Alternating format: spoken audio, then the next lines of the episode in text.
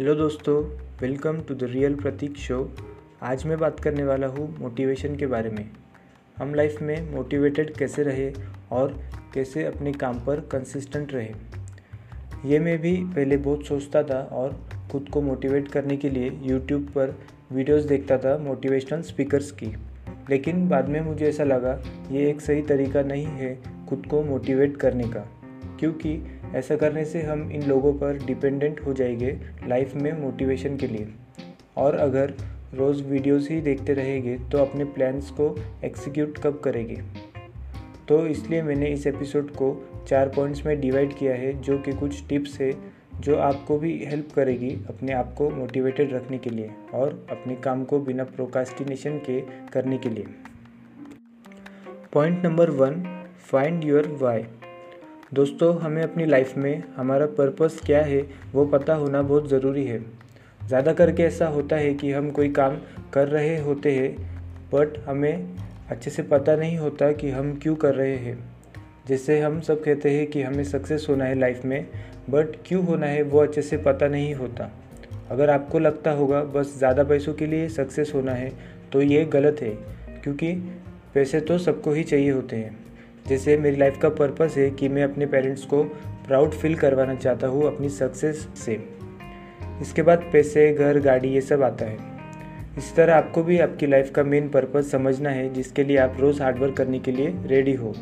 उस पर्पस को आप लिख लो और रोज़ सुबह और रात देखो, जिससे आप हमेशा फोकस्ड रहोगे, अपने काम पर और मोटिवेटेड रहोगे किसी भी काम को करने में। कोई भी काम करने से पहले आप अपना वाई समझो अच्छे से। क्यों आपको वो काम करना है? चाहे कोई स्किल सीखनी हो, कोर्स ज्वाइन करना हो या बिज़नेस करना हो, उसके पीछे का पर्पस ज़रूर समझो। क्योंकि कभी कभी हम दूसरों को देखकर किसी काम को करना स्टार्ट कर देते हैं और हमें पता भी नहीं होता कि हमारा उसके पीछे पर्पस क्या है।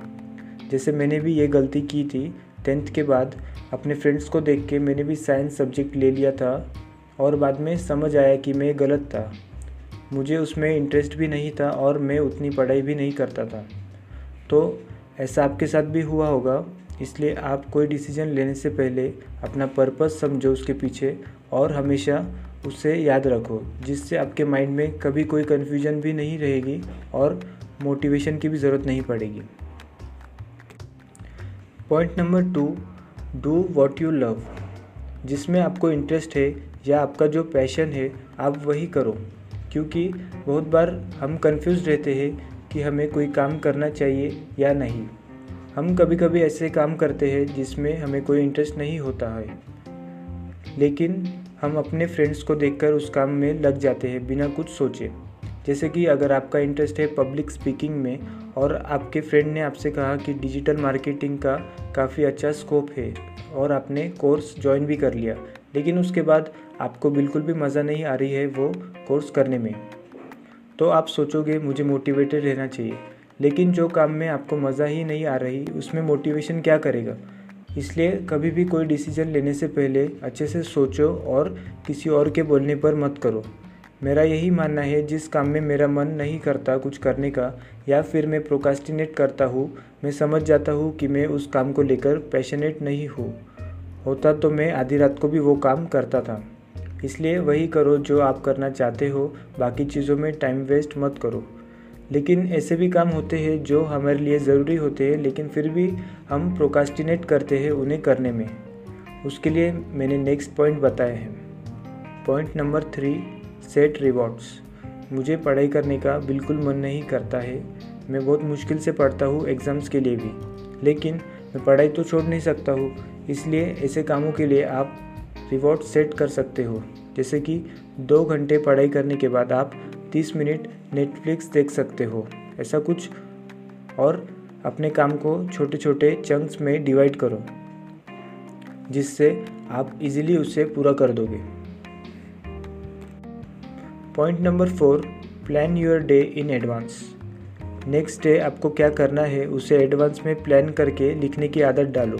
जैसे कि मैंने मेरे लास्ट एपिसोड में टाइम मैनेजमेंट बताया था। जब आप नेक्स्ट डे अपनी टू डू लिस्ट चेक करते हो कि आपने कौन कौन सा टास्क पूरा किया और उस पर मार्क करते हो, तब आपको सेटिस्फेक्शन मिलता है अपने काम से और आपको नेक्स्ट काम करने के लिए मोटिवेशन भी मिलता है।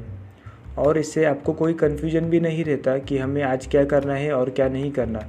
ये सब टिप्स मैं खुद अप्लाई करता हूँ अपनी लाइफ में और इसलिए आपके साथ शेयर कर रहा हूँ। तो अभी के लिए goodbye see you in the next episode